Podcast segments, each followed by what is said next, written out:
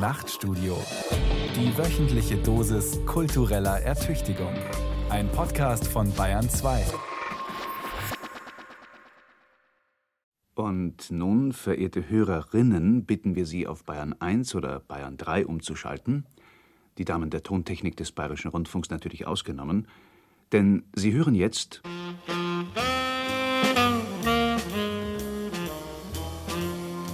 Das Herrenmagazin.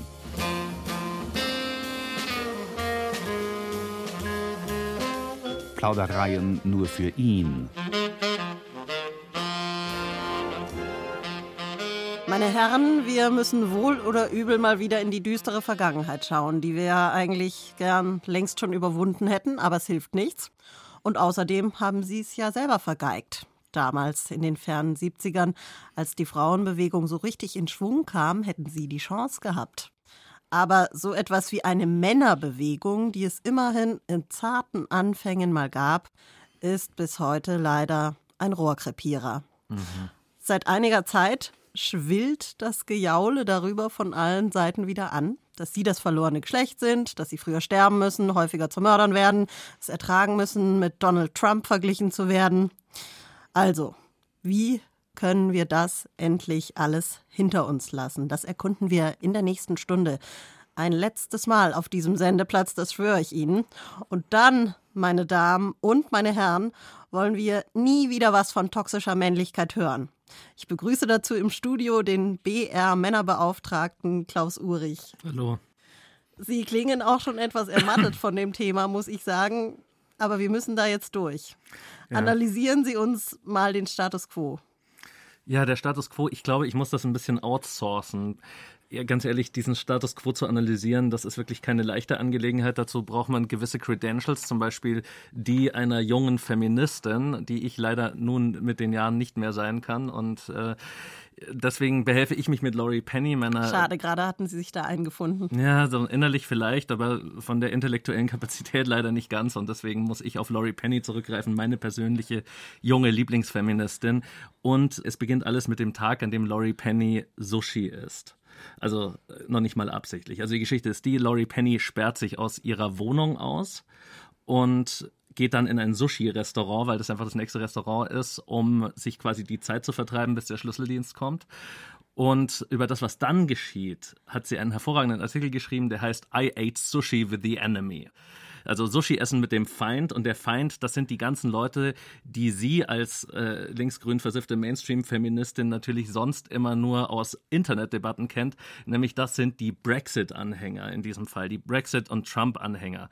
Und sie kommt zu einem relativ erschreckenden Ergebnis erstmal. Sie sagt nämlich, dass diese Jungs davon ausgehen, dass dieser russische Gesellschaftsvertrag, auf dem eigentlich im Prinzip unsere Gesellschaften beruhen, demnächst aufgekündigt wird in den nächsten Jahren. Also es wird überall Unruhen geben, Kriege, Bürgerkriege, solche Geschichten.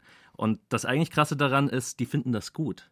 Die wollen das so. Die wollen, dass die Welt brennt die Welt brennen lassen. Das haben Männer schon immer gemacht, aber gleichzeitig, das ist vielleicht Teil der Gespaltenheit, wollten sie die Welt ja immerhin insoweit erhalten, als dass sie sich selbst und ihre Gattung erhalten konnten. Das scheint mir jetzt ein bisschen ein Gegenmodell zu einer These, die sehr lang sehr hip war, auch durch sämtliche Frauenmagazine, sämtliche Wissenschaftsmagazine genudelt wurde. Die These der Evolutionsbiologie, dass Männer geistig und körperlich in der Höhle hängen geblieben sind und von nichts anderem gesteuert sind, als ihre Genpools zu bewahren und von der Jagd nach Fleisch. Warum ist nun zumindest dieser Teil weg? Warum wollen Sie die Welt zur Gänze brennen sehen? Ich glaube, dass sie sich davon selber auch Vorteile erhoffen. Das können wir später nochmal ein bisschen genauer analysieren. Das sind die ganz harten Endzeitmänner, die glauben, dass sie mit ihrer harten Männlichkeit einfach in so einer postapokalyptischen Welt besser dastehen als jeder andere und die neuen Chefs sind. Das hat aber noch mit was ganz anderem zu tun, auch eine These von Laurie Penny, die ich wirklich interessant finde, und zwar, diese Männer langweilen sich schlicht und einfach. Von der Langeweile bis zum Weltuntergang wird jetzt der Reflex bei einigen sein, ist es vielleicht doch noch etwas weit. Warum ist das nicht so? Ja, also mir ging es lustigerweise so, als ich das gelesen habe, habe ich gedacht, das ist total einleuchtend. Und das liegt vielleicht daran, ich hatte mal so ein Gespräch mit einem Berliner Politikwissenschaftler, Wolfgang Merkel, der hat analysiert, wie unser Vertrauen in unsere staatlichen Institutionen sich entwickelt. Und der sagt, staatliche Institutionen verlieren an Vertrauen einfach durch die Zeit, in der sie existieren. Das heißt, wir haben jetzt seit 70 Jahren so eine funktionierende Nachkriegsordnung und das ist vielleicht einfach zu lang. Es ist etwas, was in uns so ein Unbehagen auslöst, weil nichts passiert und wir irgendwie das Gefühl haben, es müsste aber was passieren.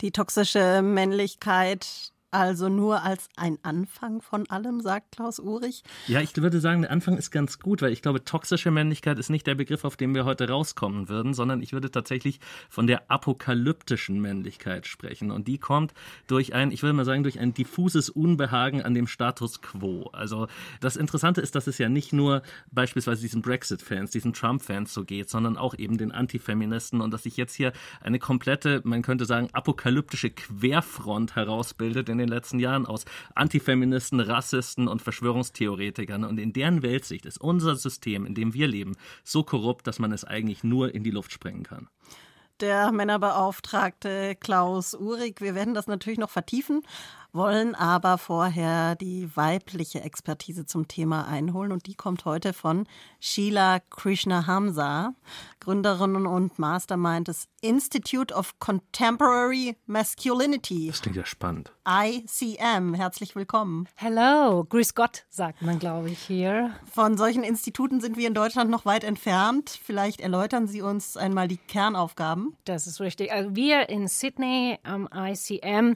wir kreieren sozusagen den zeitgemäßen Mann. Ja, wir suchen Wege, kann man sagen, aus der Testosteron-Hölle heraus. Wir heilen im Grunde alle Formen von Hypermasculinity. Also bildlich gesprochen, es geht vom Brüllen zum Flüstern, vom Muscle-Shirt zur, wenn man so will, Strickjacke. Da sind Sie jetzt schon angenehm konkret geworden. Mir ist aufgefallen auf Ihrer Internetseite eine sozusagen strukturelle Maßnahme, die Sie vorschlagen. Das ist ein Detox eine Detox-Kur für die toxische Männlichkeit. Richtig. Und Sie haben, glaube ich, einige Lektionen vorbereitet. Ich habe ein bisschen was mitgebracht, weil eines von den Basics wirklich ist Beckenbodentraining für den Mann, ja. Und ich sage immer, Männer, vergesst eure Muscles mal, aber nicht die Pelvic Floor Muscles, also die Beckenboden, sagt ihr, Beckenbodenmuskeln, Beckenboden. denn die sind für vieles, für wirklich vieles wichtig, vor allem für die Schwangerschaft. Ja. Und ich meine, also, dass auch für Männer das schon bald Thema sein wird, das sind wir uns, glaube ich, einig. Es ist eine Frage der Zeit. Ja, das wird nicht mehr lange dauern. Richtig, richtig. Oh. Okay, aber der Pelvic Floor ist nicht nur für die Schwangerschaft wichtig, auch für andere Dinge. Und seien wir ehrlich, im Alter, es wird alles schluffi-schlaffi. Es leiert aus und wir haben ein Problem mit der Inkontinenz. Kein schönes Thema, gebe ich zu. Man hustet, es läuft was raus. Das Sie wissen, der toxische äh, Mann als letztes hören. Oh my God. Deswegen, gesunde Pelvic Floor ist wichtig und natürlich auch für die Prostate, wie heißt die Prostata? Prostata. Und für die Erection klar. Ja, und deswegen fangen wir an. Ist das, ist Ihnen recht mit einer kleinen Übung? Klaus, um, darf ich sagen, Klaus? Ja. Ich habe hier etwas mitgebracht aus Sydney. Ja. Ich habe es auch eben noch schön in die Kantine von der BR etwas in der warm machen lassen, damit es schön da, richtig Kirschkernkissen. Und ich gebe es rüber zu dir und möchte, dass du dich draufsetzt. Du musst an den Anfang deines Stuhles rutschen. Und ich möchte, das ist dass. Sehr klein, dieses Kirschkernkissen. Das sehr ist ein, kleiner als mein Hintern. Es ist ein Travel, Travel Kirschkernkissen. Okay. Du setzt dich vorne an den Rand ja. und ich möchte, dass du das zwischen die Sitzhöcker positionierst. Ja, Was sind Sitzhöcker? ja, du musst etwas, dein, deine Pelvik nach vorne und hinten rutschen mhm. und dann merkst du, wo deine Sitzhöcker sind. Ah, ja. Hast du gemerkt? Mhm. Okay, gut. Und jetzt, wenn ich sage Beckenboden anspannen, weißt du überhaupt, was zu tun ist? Nein. Nein. Okay, es gibt eine kleine Trick. Du musst dir vorstellen, du sitzt gerade auf dem Klo, mhm. willst gerade Pipi machen mhm. und dann kommt jemand, stört dich und du hältst an. In diesem Moment aktivierst du einen wichtigen Teil von der Pelvik. Ja? Mhm. Alles klar? Ja, ja, ich spür's. Okidoki. Gut, wir machen weiter. Jetzt, mach am besten Augen zu und du atmest ein und aus. Sehr gut, du hast ja schon Erfahrung. Ein und aus. Und jetzt kommt der schwierige Teil. Immer beim Ausatmen stellst du dir vor, einen Kirschkern in dich nach oben aufzusaugen. Beim Ausatmen? Beim Ausatmen, das ist der Trick. Ja, üb bisschen, üb bisschen. Und immer noch einen Kirschkern nach oben aufsaugen. So, der Po und der Anus-Region ist ganz äh, entspannt. Nicht die Po-Backen zusammenziehen. Ach so. Ja, nochmal bitte. Noch eine Kirschkern. Du musst mindestens zehn einsaugen, sonst es bringt nichts. So, das übst du. Okay, wir wollen jetzt hier auch nicht übertreiben. Das ist jedenfalls eine von den vielen Übungen, die Basic, die musst du täglich machen. Ja? Mhm. Ach, er hat das Kirschkern schon wieder weg. Okay. Und wenn du das jeden Tag machst, Mhm. verspreche ich dir, du wirst zu einem neuen, softe, gute Mann. Noch softer.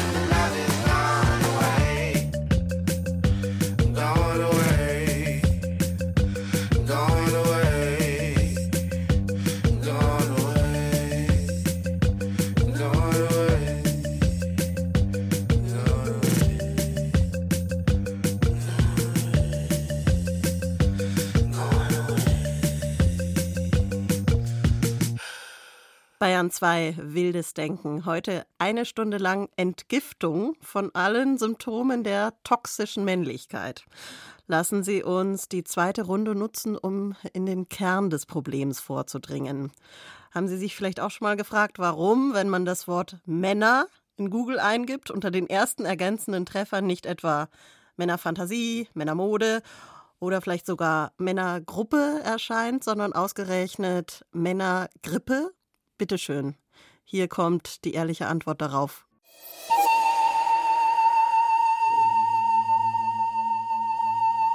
Zeingeist. Formschön und zeitlos.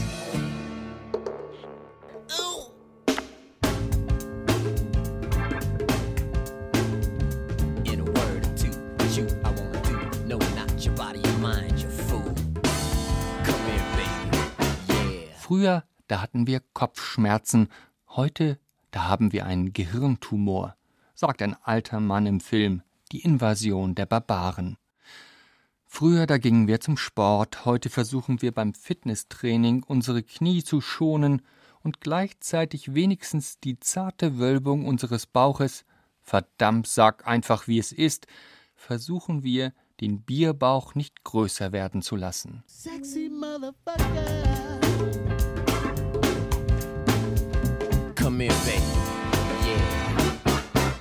Früher, als wir echt kein Geld hatten, war Liebe Liebe und Sex Sex. Wobei manchmal war auf der einen Seite ziemlich viel Liebe und auf der anderen gerade mal Sex. Und die Differenz, ja, da gibt's einen Unterschied, und diese Differenz erwies sich manchmal als genauso kompliziert wie die Derridasche Difference. Das eine war nur kompliziert, die andere tückisch. Liebe und Sex, verdammt komplitückisch. Heute aber ist das noch viel schwieriger. Heute schreiben Russinnen, naja, irgendwas mit slawischen Namen halt, und so viel herzeigend, dass da keine Fragen aufkommen, sagen Russinnen auf Tinder, dass 80.000 Euro Jahreseinkommen sie echt scharf machen. Geld als Gleitmittel. Wie überall, so ist das eben. Mein Auto, meine Yacht, meine 30 Jahre jüngere Freundin. Die, wenn sie nicht blond ist, so aussieht, als ob. Egal. Eine Frau scharf wie eine Bombe. Ja, uns beginnt es egal zu werden, warum wir eine Frau anmachen. Hauptsache noch irgendwie. Egal, wie ehrlich die das meint. Ich bin ja auch nicht ehrlich.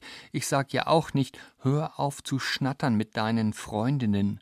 Nicht, weil es nicht wahr wäre, sondern weil sie mich mag, wenn ich altersweise bin, so verständnisvoll, sagt sie, und ich sie glücklich ansehe, weil sie nicht merkt, was ich denke, sie mich aufrichtig bewundert für mein Grinsen, was ich an ihr schätze. Unverständnis und Unehrlichkeit machen so vieles leichter. Auch ihr ewig gleiches Gesicht, das nur zwei Ausdrücke kennt, Langeweile, die Unerfahrenheit verdeckt und Grinsen, das Unsicherheit kaschiert. Auch diesen sachlichen Sex, der sich nicht ändert. Früher war Sex ein Abenteuer, bei dem wir manchmal auch aus Angst geschwitzt haben. Heute ist Sex Vollzug. Meiner, ihrer. Masturbation mit jemanden. Ein Deal. Du begehrst Sicherheit, ich begehre, dass du mich begehrst, weil ich sie dir gebe. Eine Win-Fuck-Situation.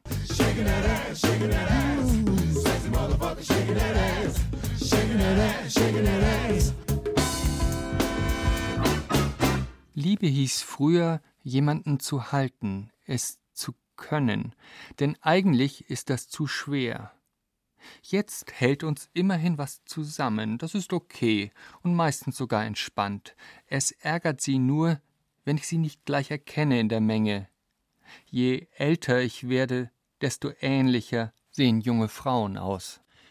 Und wenn ich dich da liegen sehe, ohne dass du mich anschaust, bin ich dankbar, weil du nackt so schön bist, am schönsten aber, wenn du mich nicht ansiehst. Das Liebe zu nennen wäre eine Lüge, aber immerhin es ist ein Gefühl, und ich bin froh über so ein Gefühl. Ich bin noch nicht tot. Und du bist Leben, Leben und ein Hintern, der unfassbar jung ist, der unfassbar blond ist. Früher, da sagten wir, Männer werden nicht alt, Männer werden Alexander Kluge, mit 85 der spannendste Typ überhaupt. Heute reden wir wie der 80-jährige Ridley Scott, der sagt, er macht einfach immer alles richtig. Männer werden nicht alt, Männer werden richtiger. Und Harvey Weinstein ist nur die Ausnahme, die die Regel bestätigt. Hat lange jedenfalls alles richtig gemacht, na gut, vielleicht nur vieles. Besser bloß eine einzige, vorwiegend blonde Frau mit Ehevertrag, damit die nicht alles kriegt, das sollte reichen.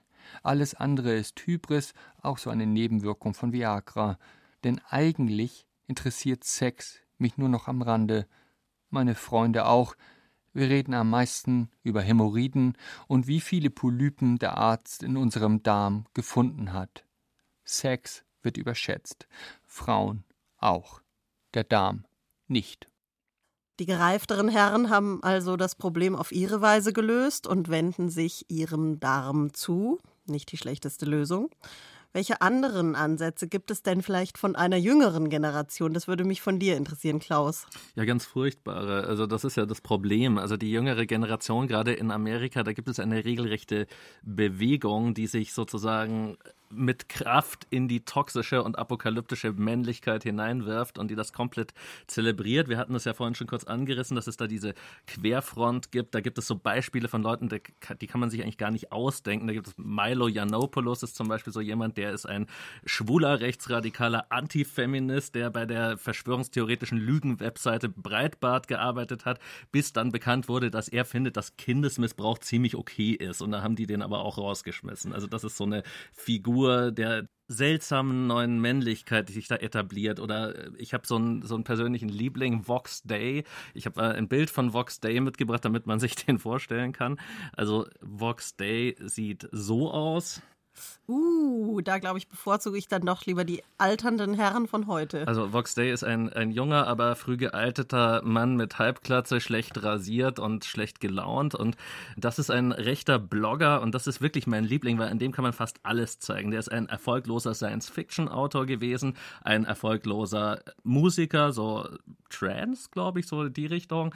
Und der wurde dann bekannt durch eine Kampagne gegen die angebliche Diktatur der politischen Korrektheit. Und das ist die sogenannte Gamergate-Kontroverse.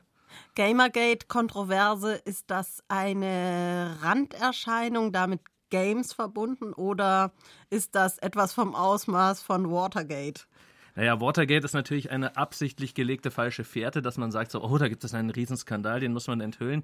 Aber der Skandal war komplett erlogen. Es ist eine Lügenkampagne, mit der Frauen und Feministen überzogen wurden, die die Frechheit hatten, in der Computerspielszene sich aufzuhalten, entweder als Journalistinnen, Bloggerinnen oder Spieldesignerinnen und die sollten damit mundtot gemacht werden, weil es ist ja sozusagen eine der letzten männlichen Domänen, ist das Computerspiel. Und in Deutschland hat davon kaum jemand was mitgekriegt, aber in Amerika war das wirklich entscheidend, weil es der Beginn dieser ganzen neuen rechten Querfront war. Da wurden auch die ganzen Kampfbegriffe schon geprägt, die es bis heute gibt, nämlich zum Beispiel der Social Justice Warrior.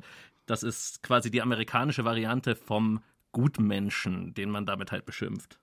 Ich versuche mal kurz zusammenzufassen. Wir haben jetzt auf der Seite in der jüngeren Generation einerseits einen Art linksgrün versifften Mainstream, auf der anderen Seite haben wir sowas wie einen beleidigten Nerd der sauer ist, in der Gruppe, die sauer sind, weil jetzt auch Frauen Computer spielen. Das hört sich jetzt äh, beides noch nicht nach einer wirklich großen Bedrohung für den Feminismus an. Ja, denkt man anfangs nicht, aber dann gibt es diese irren Verbindungen. Beleidigte Nerds, die sich auf einmal auch für Nationalismus interessieren, für Rassismus, wo dann Verschwörungstheorien kommen. Und eine Sache, die das Ganze zusammenhält, ist wirklich eine krasse Frauenfeindlichkeit, die sich durch alle diese rechten Subkulturen zieht. Also wenn man sich diesen Blog von diesem Vox Day zum Beispiel anschaut, da geht es dann darum, also gestern hat er darüber geschrieben, was das vielleicht wieder für eine False Flag Operation war, mit der da in Toronto mit den ganzen Toten. Also das ist für ihn natürlich sofort wieder irgendeine Verschwörung. Gleichzeitig geht es darum, dass böse Feministinnen die Comic-Szene unterwandern oder dass man Flüchtlingsschiffe torpedieren sollte.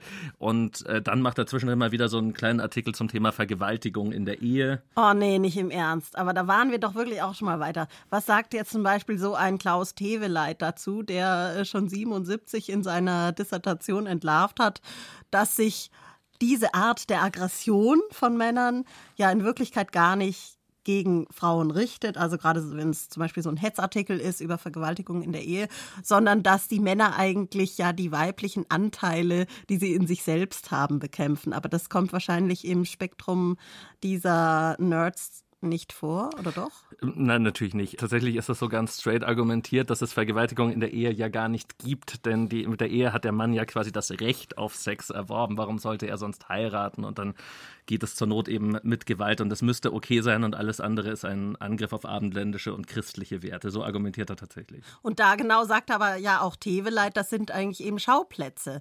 Und dahinter steckt sozusagen jetzt auf einer Ebene höher ein männlicher Selbsthass. Und der Mann, der die weichen Anteile in sich selbst abtöten will und dafür die Welt tötet. Ja, aber ich meine, wozu führt es, wenn sowas benannt wird? Führt es bei solchen Leuten zu irgendeiner Form von Umdenken oder führt es als erstes zu einer noch krasseren Gegenreaktion? Du musst dich mal kurz in diese Gedankenwelt begeben. Also, das ist ja so eine klassische Dekadenzerzählung eigentlich. Also, der linke, feministische, egalitäre Westen ist dekadent und lässt sich quasi von, von Minderheiten und Schwarzen und Frauen und anderen Untermenschen quasi so auf der Nase herumtanzen. Und deswegen ist irgendeine Art von großer Katastrophe unvermeidlich. Aber sie ist eben auch gut. Und zwar deswegen, weil in der postapokalyptischen Welt endlich wieder die gute alte Rollenverteilung kommt. So stellen die sich das vor. Die stellen sich das so vor, weil sie körperlich überlegen sind, sind sie als Männer wieder die Chefs. Weil sie jetzt schon Waffen horten, haben sie, sind sie dann die mit den Knarren. Weil sie Prepper sind. Also so Leute, die halt ihren ganzen Keller voll machen mit Waffen und Konserven und so weiter. Wenn dann die was weiß ich, Atombombe, der große Bürgerkrieg, irgendwas kommt, dann sind sie die Herrscher dieser neuen Welt. Und natürlich sind das alles Weiße, weil was sind diese Leute, die die Waffen horten und diese Prepper, das sind alles Weiße, aber das wird so nicht erklärt, sondern es wird so erklärt, dass sich dann eigentlich in dieser Welt, wo dieser ganze egalitäre Schmarren weg ist, sich der wieder durchsetzt, der genetisch überlegen ist. Und das ist natürlich die weiße Rasse. Fieserweise könnte man dann aber noch mal eins draufsetzen und sagen, wenn also es jetzt schon eine derartige Apokalypse braucht, um quasi den Feminismus, den Antirassismus und diese ganzen Bewegungen des letzten Jahrhunderts wieder loszuwerden, haben diese Bewegungen wiederum auch auf ganzer Linie gesiegt. Ich glaube, bei uns vielleicht schon. In Amerika sieht das schon wieder anders aus. Da sieht es so aus, als würde sich da wirklich was zusammenbrauen und äh, das sieht relativ furchtbar aus. Und ich frage mich eigentlich eher, und das finde ich auch wirklich eine interessante Frage, warum diese Reaktionen so krass sind, warum diese Männer so krass reagieren auf das, was sie als die Mehrheitsgesellschaft, die, die feministischen Gedankenpolizei und diese Sachen empfinden. Und ich glaube, da warst du vorhin mit Teveleit relativ nah dran eigentlich. Also das ist wirklich um eine Verunsicherung geht, die mit der eigenen Sexualität zu tun hat, also um den Kern dessen, was einen als Mann so ausmacht und wo diese Leute wirklich zutiefst verunsichert sind eigentlich.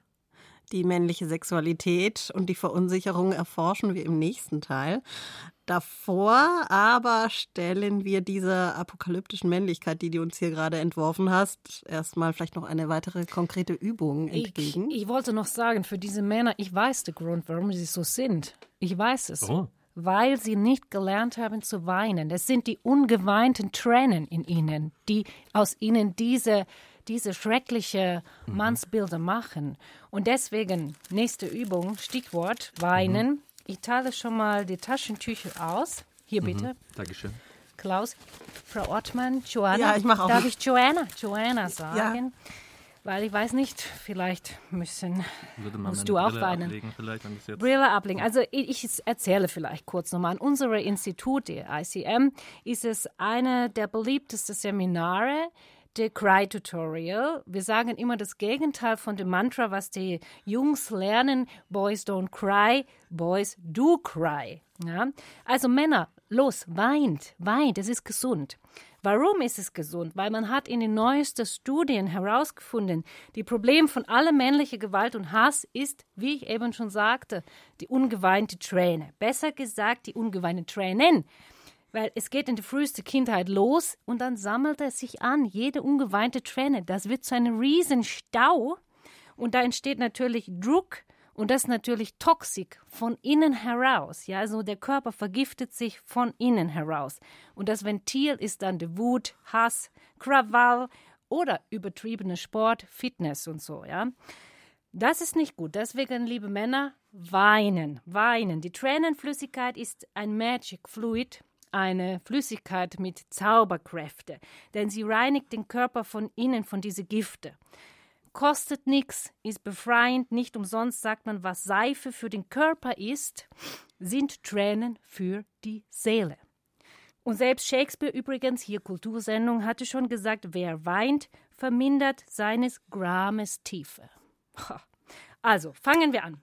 Bitte äh, kann ich Klaus bitte bitten, einfach ganz locker sitzen, mhm, alles mhm. fallen lassen, okay. in sich sacken, mhm. versacken, sacken lassen. Okay alles lockern, ja? Okay. Und jetzt Augen aber bitte auf, sonst es funktioniert nicht. Ich habe hier aber was muss ich die Brille wieder aufsetzen? Ah, ja, Brille, Moment, Brille brauchst du, okay. ja. Und jetzt wieder zack. Und jetzt, pass auf, ja. ich zeige dir verschiedene Sachen. Vielleicht, Joanna, wenn du sagen könntest, was ich hier zeige. Das ist ein so. weiß geschminkter Clown, ein trauriger Clown. Pierrot, Pierrot. Und? Tut sich schon was? Bisschen. Wird schon ein bisschen? bisschen. Okay, geht weiter. Dann habe ich hier, guck, Ein Bübchen, Kindchenschema, Riesenaugen, Mund Schlimm. weint. Ich, ach, wenn ich ihn anschaue, ich muss, ich werde sofort. Oh. Oh. Es geht weiter. Das, Eine Omi mit Knarre. die Omi möchte dich erschießen. Der Klaus ist hartgesotten. Ja, es ist. Jetzt ist, ich habe noch was anderes hier. Das ist äh, Heidi Klum mit äh, Tom Kaulitz. Ja? Normalerweise, also ich habe erlebt, dass viele Männer dann weinen, weil sie so traurig sind, dass der Tom mit der Heidi zusammen ist. Weil, weil Sie wollen den Tom oder die Heidi? Äh, Kommt drauf an. Okay. Jetzt haben wir noch was, das wirkt eigentlich auch. Eine Zwiebel. Zwiebel macht traurig.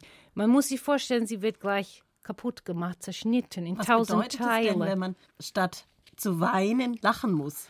Wie wir das jetzt beobachten Ja, konnten. das ist äh, toxisch männlich. Ja. Das ist äh, natürlich ein Fall von Überspielen, von der Traurigkeit, ja, so ein Lachen. Aber es ist nicht weiter schlimm. Ich, ich, ich, ich mache hier auch nur kurze Übungen. Es ist natürlich, man braucht viel, viel, viel Arbeit an sich. Also das ist, die Männer kommen und wir haben auch Frauen in die Gruppe, die kommen alle zwei bis dreimal in die Woche. Sonst äh, es geht nicht. Ja. Ich habe aber noch eine letzte. Das hilft immer. Ein Schnuffeltuch. Ich gebe rüber. Kannst du dran riechen? Bei vielen Männern kommen da Gefühle aus der Kindheit hoch, unterdrückte Tränen. Und riecht wie ein Baby. Ne? Ich sage. Oh Das ja. ist wie so im Nacken bei einem Neugeborenen zu schnuffeln. Und da kommt schon die unterdrückte Träne, fängt da an. Ich finde, es wirkt. Ja? Besser ist die Zwiebel. Super. Da, super. Das Schnuffeltuch wirkt immer. Jetzt kommen wir zu dem Bereich, der der sensibelste ist, aber wo der Hund begraben wird. Die männliche Sexualität, würde ich sagen, existiert nur als Klischee. Eine Männerbewegung in diesem Punkt steht komplett aus.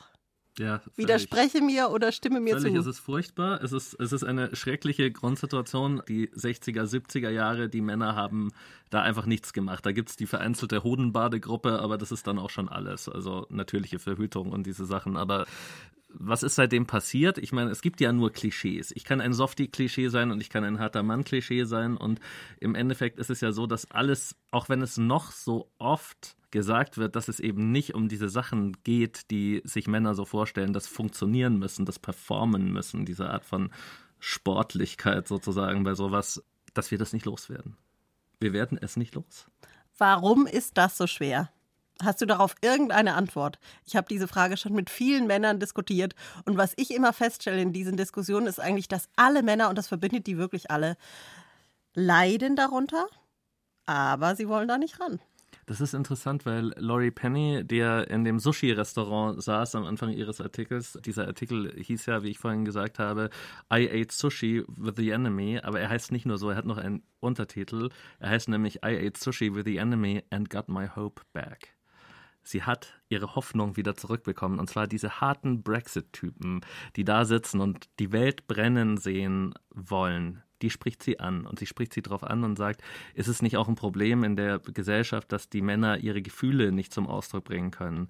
Und auf einmal steigen die völlig drauf ein, alle drei. Alle drei, die harten Brexiter, die Rechtsaußen und so weiter sagen, ja, es ist so schwer und als Mann hat man es da so schwierig und das ist ein ganz, ganz großes Problem und es hört einem ja quasi keiner zu und man kann ja eigentlich gar nichts sagen. Und ich finde es ein bisschen krass, dass sie daraus schon Hoffnung zieht. Sie sagt, weil sie quasi diese Männer in ihrer Menschlichkeit kennengelernt hat. Aber tatsächlich haben die ja gar keine Lösung, sondern im Gegenteil, die konstatieren diese Tatsache, dass sie mit ihren Gefühlen allein sind, sich nicht äußern können und so weiter. Und im nächsten Schritt geht es eigentlich wieder darum, dass sie die Welt brennen sehen wollen. Also ich glaube, dass Männer lieber die Apokalypse hätten, als sich mit ihren eigenen Gefühlen auseinandersetzen zu müssen, vor allem ihrer sexuellen Identität. Also insofern habe ich Hoffnung, wenig. Die Sache ist ja die, wenn wir Hoffnung haben wollen auf eine neue Männerbewegung, auf so etwas, auf irgendwas, was wirklich weitergeht, dann müssen wir das neu denken. Das hat ja offensichtlich nicht funktioniert zu sagen, wir können das jetzt einfach an den Feminismus irgendwie anschließen, wir machen die gleichen Methoden, wir, wir schauen halt, äh, wie wir das reflektieren können und so weiter, weil die Bereitschaft nicht dazu da ist. Und deswegen glaube ich, eine neue Männerbewegung müsste ganz anders sein, nämlich völlig utopisch auf eine Art und Weise, die wir uns heute überhaupt noch nicht vorstellen können. Was das bedeuten könnte, werden wir ganz am Ende dieser Sendung sehen. Jetzt aber erstmal zu einem, der ebenfalls nach einem Ausweg sucht, nach einem Ausweg aus dem Sumpf einer falsch verstandenen Hypermaskulinität. Diesmal nicht ganz so objektiv, wie Sie es von ihm gewohnt sind. Palzers Papierflieger. Nachrichten aus dem Elfenbeinturm. Angeblich denken Männer, dass sie es sind, die ihre Partnerin verlassen und nicht umgekehrt. Werden sie dann doch verlassen, empfinden sie das als persönliches Versagen. Und da sich Männer persönliches Versagen einfach nicht vorstellen können, rechnen sie eben auch nicht damit, verlassen zu werden. Fertig ist der Zirkel, aus dem es kein Entrinnen gibt.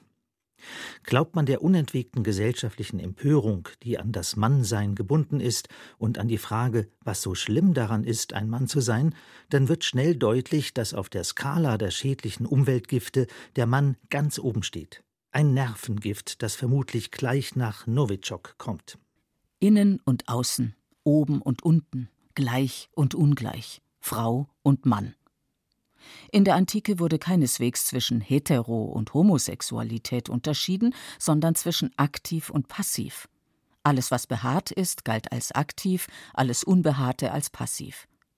Man muss die Welt also nicht unbedingt nach dem Behältermodell in Innen und Außen spalten, wie wir es heute gewohnt sind. Nach 22 Jahren trennte sich meine Lebensgefährtin von mir, und mit dieser Trennung erhoben sich für mich drei Fragen. Was mache ich jetzt? Wo stehe ich? Und als wer? War ich als entmachteter Mann noch Mann? Ich stand kurz vor meinem 61. Geburtstag und war einigermaßen orientierungslos. Was fängt man mit dem Rest eines Lebens an, wenn der Plan, den man dafür hatte, zerbrochen und das eigene Leben schon fortgeschritten ist?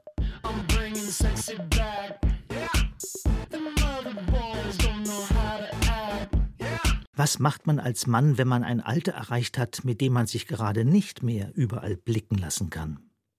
Sollte ich mich darauf einrichten, für die verbleibende Zeit allein zu bleiben?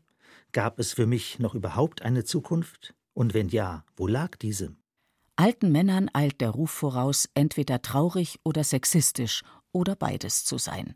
Aber vor allen Dingen gelten sie als alt. Angeblich denken Menschen alle drei Sekunden an Sex. Ist das später auch so? Ich meine, dann, wenn die libidinöse Energie nachgelassen hat, wenn man alt ist? Was tue ich selbst, was tue ich nicht und was tue ich nicht mehr? Sex ist Ausdruck dessen, wie man sich selbst fühlt. Einstellungen und Verhaltensweisen sind eng mit Religion, Tradition, Kultur, Politik und Ökonomie verknüpft. Und mit dem Alter. Wie ein guter Single Malt besteht das Alter vor allem aus einem, aus Zeit. Die Zeit läuft, für alles und jeden und so auch für mich. Was mit sich anfangen? Ein Neustart wagen? Nochmal von vorn anfangen? Ganz von vorn würde ich natürlich nicht anfangen müssen, das war klar. Und trotzdem standen erhebliche Veränderungen an. Zwischen mir und meiner Lebensgefährtin war es zum Bruch gekommen, und dieses dramatische Ereignis würde weitere Brüche nach sich ziehen, Disruptions, die ja in den letzten Jahren in der Szene, bei der der Umbruch auf der Tagesordnung steht, einen ausgezeichneten Ruf genießen. Brüche gut, aber galt das auch für mein Selbstverständnis als Mann? Es heißt, dass die meisten Menschen noch vor wenigen Jahrzehnten in meinem Alter bereits tot gewesen wären.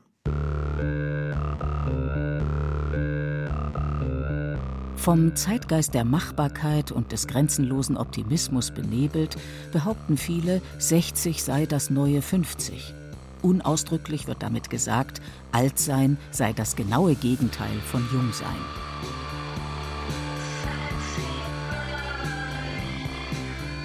Im Gegensatz dazu behaupte ich etwas anderes. Altsein ist nicht das Gegenteil von Jungsein, sondern dessen Alternative.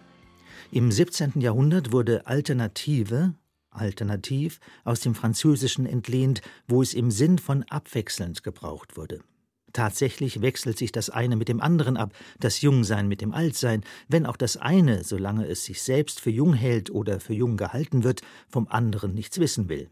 Das Jungsein kennt eben das Alter nicht, aber das Alter kennt das Jungsein. In der Regel bedeutet Altsein, vor der Banalität der Welt zu fliehen, auch wenn Banalität unvermeidlich zur Existenz gehört.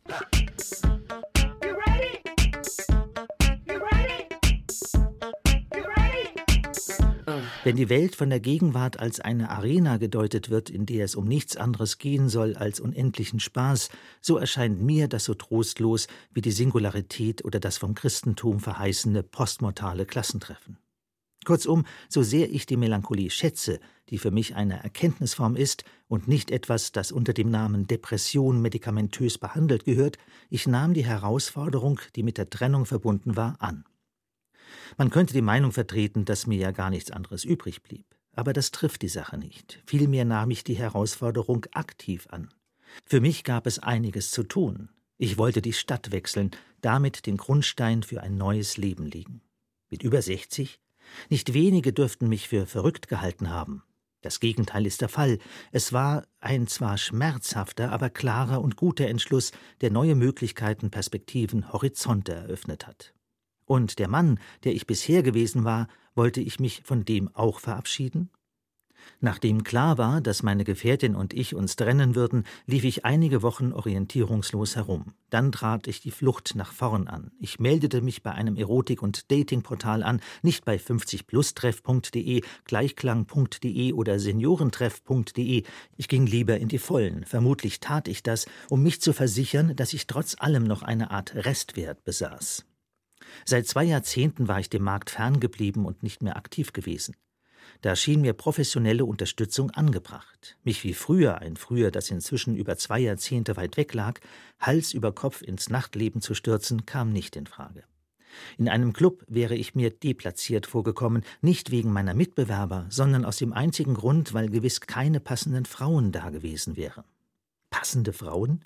Wen meinte ich damit? Die 45 bis 48-Jährigen? Im ersten Augenblick stellte ich mir das so vor, aber da zehrte ich von einer dubios gewordenen Erinnerung. Nein, von einer Frau in diesem Alter war ich ja gerade wegen meines Alters abserviert worden. Also älter? Interessant eine Bemerkung von Silvia Bowenschen. Was besagt das grammatikalische Paradox, dass eine ältere Frau für jünger gehalten wird als eine alte?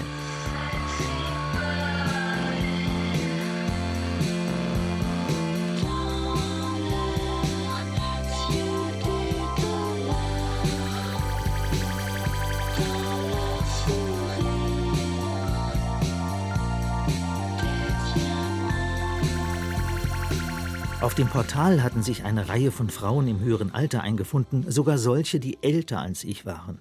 Beim Klicken durch die Karteien und Eingehen der Beschäftigung mit den einzelnen Kandidatinnen gewann ich die Erkenntnis, dass nicht nur Frauen, die jünger als 50 waren, sondern auch solche, die älter als 50 waren, ihre unbestreitbaren Reize hatten, zumal wenn es darauf angelegt wurde, diese zur Schau zu stellen, wie auf dem Erotikportal. Bis dahin war die Schallgrenze für mich bei 50 verlaufen. Alles darüber wurde von mir von vornherein als nicht begehrenswert eingestuft. Auch das war noch einer dubiosen Erinnerung geschuldet. Denn nun war eine Frau, die 50 oder sogar 55 war, jünger als ich.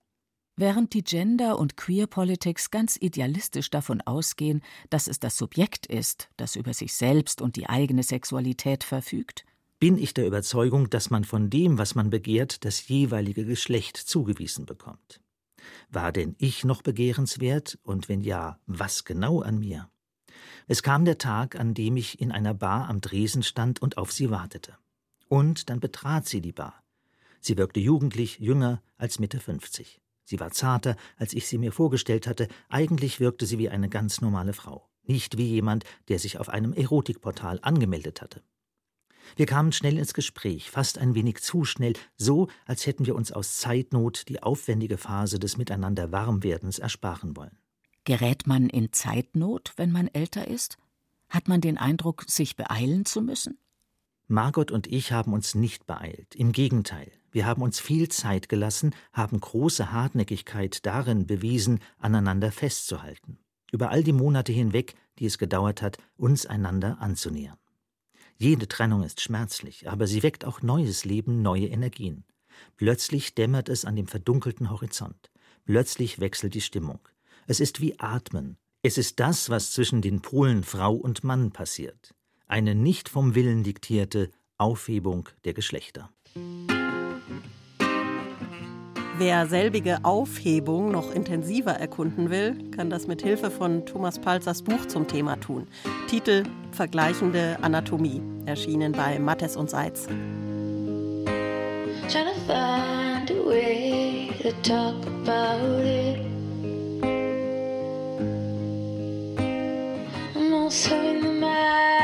Also just let it go.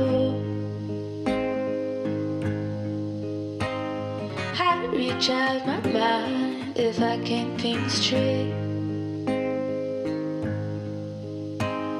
With the goodness of God, I feel too isolate.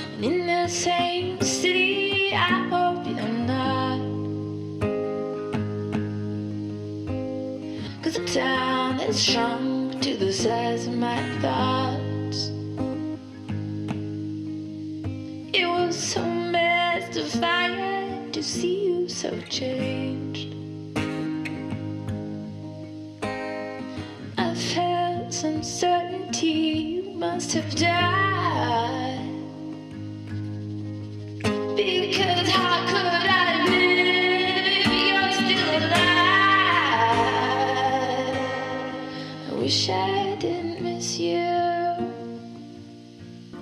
I wish I didn't miss you. So, und jetzt wird's wirklich interessant. Stichwort neue Männerbewegung. Klaus, schieß los. Ich glaube, es muss zwei neue Männerbewegungen geben und ich glaube, sie müssen utopisch im Ansatz sein. Und die erste davon, mit der war ich ehrlich gesagt zu Beginn dieser Sendung noch sehr unglücklich, weil diese Idee sehr unausgereift mir erschien. Also im Endeffekt geht es ja darum, dass wir eine innere und eine äußere neue Männerbewegung brauchen. Und die innere neue Männerbewegung, die eben Verletzlichkeit erlaubt, die das endlich nicht mehr als unmännlich darstellt. Das scheint ja die Sehnsucht so vieler Männer zu sein, selbst wenn sie den Brexit und Trump befürworten und die Welt brennen sehen wollen, wollen sie dann auch weinen können. Und deswegen bin ich so froh, Frau Sheila Krishna Hamza, dass ich Ihnen heute begegnet bin, weil ich glaube, Ihr Weg dorthin könnte die Lösung für diesen inneren Teil dieser Männerbewegung sein. Ich bin immer noch ganz innerlich angefasst von den Übungen, die wir gemacht haben, muss aber trotzdem jetzt nochmal kurz. Äh, Vielen äh, Dank, vielen Dank, vielen Dank. es ist, ich meine es ernst und ich muss es jetzt nochmal kurz äh, einhaken, weil es geht aber auch noch um den äußeren Teil. Also es, Ha, aber Da- Klaus, Klaus, von erst kommt der Innere und dann ergibt sich der Äußere von ganz das allein. glaube ich nicht. Das ist meine Meinung. Das, Also, ist, das, das halte ich für, für fast schon gefährlich optimistisch, wenn wir uns überlegen, dass es hier immerhin um apokalyptische Männlichkeit geht, der wir uns entgegenstellen müssen. Ich glaube, dass es nämlich noch etwas anderes braucht. Nämlich erstens, es braucht eine Erlaubnis für den Mann, auch ein klassischer Mann sein zu dürfen, wenn er das denn will. Also es gibt quasi, allein schon sexuell gesehen, weil es einfach, ich glaube, das ist wie so, wie so eine Art Fetisch. Andere Leute stehen auf was anderes, aber ich glaube, es ist schon ein Turn-on, diese Geschlechterdifferenz, dieses ja, also als Fetisch finde ich das auch viel okayer als als soziales Konzept. Also äh, Definiere klassisch. naja, also schon so dieses, dieser Abenteurer auch und so dieses, dieses Ungebrochene, zumindest nach außen hin Ungebrochene.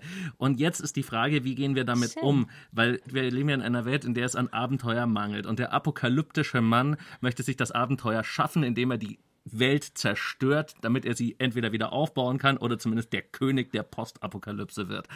Jetzt wäre die Frage, gibt es eine Utopie, die uns davon wegführt? Und äh, geh in die Natur, da musst du rausgehen. Ne? aber wo ist denn noch so viel Natur? Also versuchen Sie mal hier von München aus irgendwie. Gut, ich bin aus Australien. Starnberger See, Ich fahren Sie bin mal, aus gehen Sie mal die Isar hoch. Also wie viele Leute, also, also mal ganz ehrlich, also ich glaube, das kann nicht die Lösung sein, sondern die, die Erde ist uns auch zu klein geworden. Wir müssen die Eroberung des Weltalls voranbringen, denn das ist so eine Art von Frontier, so etwas, was es nicht mehr gibt, wo der Mann diese Triebe der klassischen Männlichkeit, dieses Abenteurertum, dieses Erobern wollen ausleben kann. Schauen Sie sich mal Elon Musk an. Das ist auch ein trauriger Nerd gewesen, ja? Und was macht der? Schreibt der ein antifeministisches Blog? Nein, der will zum Mars. Und das muss unser Vorbild sein. Denn wenn man zum Mars kann und das Sonnensystem kolonisieren und in fremde Welten vordringen, dann muss man auch die Erde nicht mehr kaputt machen. Ich könnte mir vorstellen, dass wir gar nicht so weit voneinander entfernt sind, wie wir glauben. Noch nicht. Es ist ja noch nicht so weit mit der Raumfahrt. Aber Soweit ich weiß, müssen wir uns ja, und das sehen Sie ja auch, Frau Krishna Hamza, bevor wir in eine neue Form kommen, eine neue Daseinsform, ja fast schon von Genderrollen abgelöste Daseinsform, wenn ich das richtig verstanden habe. naja, oder, oder ausgelagert. Ausgelagerte Auf Form. den, auf den Mars damit, könnte man sagen. ist ja trotzdem ein Ritual vielleicht nötig, um uns zu befreien von allem, Richtig. was bisher war. Rituale sind sehr wichtig in die ganze und die katholische Kirche mag sein, wie sie ist, aber eine Sache haben wir übernommen am ICM, aber abgewandelt. Und das ist unsere Masculinity Confession Booth. Und ich habe eine Travel-Variante mitgebracht von dieser Confession, wie sagt man, Beichte, Beichtebox. Beichtstuhl. Beichtstuhl. Es ist keine Stuhl, es ist eine Box. Ja? Und ähm, jetzt, ich, ich kann vormachen, wie es geht. Es ist super. Man zieht sie sich einfach über den Kopf, macht es sich gemütlich, Da steht Ikea drauf. schnauft ein, zweimal durch und spricht in die Box seine Sünden. Ja, es soll ich es vormachen einmal. Ja. Dann können wir alle einmal machen. Äh, ganz, ganz ehrlich natürlich und ganz, äh, ja, ganz locker. Ich sage, ich habe gesündigt. Ich hatte in einem meiner Träume Sex mit Donald Trump. Ich gelobe mich zu bessern. Äh, Ich werde das nie wieder tun. So zum Beispiel, ja. Ich gebe die Box weiter an die Klaus, bitte. Und das Befreiende, wenn ich ist, dass man es einfach einmal ausspricht und damit die Sünde einfach wegpustet in die Universum und, Und dann, dann, ist es in, dann können weg, wir ins weg All. und dann geht's weiter. Bitte. Ich habe gesündigt. Ich äh, habe mich freiwillig für so feministische Radiosendungen gemeldet, obwohl ich eigentlich das nur mache, weil ich glaube, dass die Ladies da drauf stehen und ich dann bessere Chancen habe. Das hat schon was gebracht. Toll. Klaus, jetzt pass auf. Gibst du mir die Und Box? die, die, die Kollegin Ortmann, Ja, bitte. Gib, ich wollte jetzt was sagen. Das ist noch gar Okay. nicht zur Sprache Okay, gekommen. okay. Toxic, toxic Masculinity. Frauen können davon befallen sein. Und ich habe mir sagen lassen, auch die Joanna hier ist befallen davon, weil ich habe gehört, dass sie eine Vorliebe hat für eine sehr gewalttätigen, sexistische Figur. Und zwar James Bond. Also bitte, rein in die Box. Äh, ich gestehe, alle 24 James Bond-Filme gesehen zu haben, sogar wiederholt. Wow. Mein Lieblings-James Bond ist der toxischste von allen. Sean Connery, quasi der Inbegriff der überkommenen Männlichkeit. Ich gelobe Besserung, ich werde nur noch James Bond-Filme anschauen mit Roger Moore. Und zwar deshalb, weil ich dort lernen kann, den toxischen Mann als Karikatur seiner selbst zu begreifen. Wunderbar, wunderbar. Ich muss jetzt mal kurz einen Applaus für Sie beide. Jetzt kurz nochmal tief ein- und ausatmen.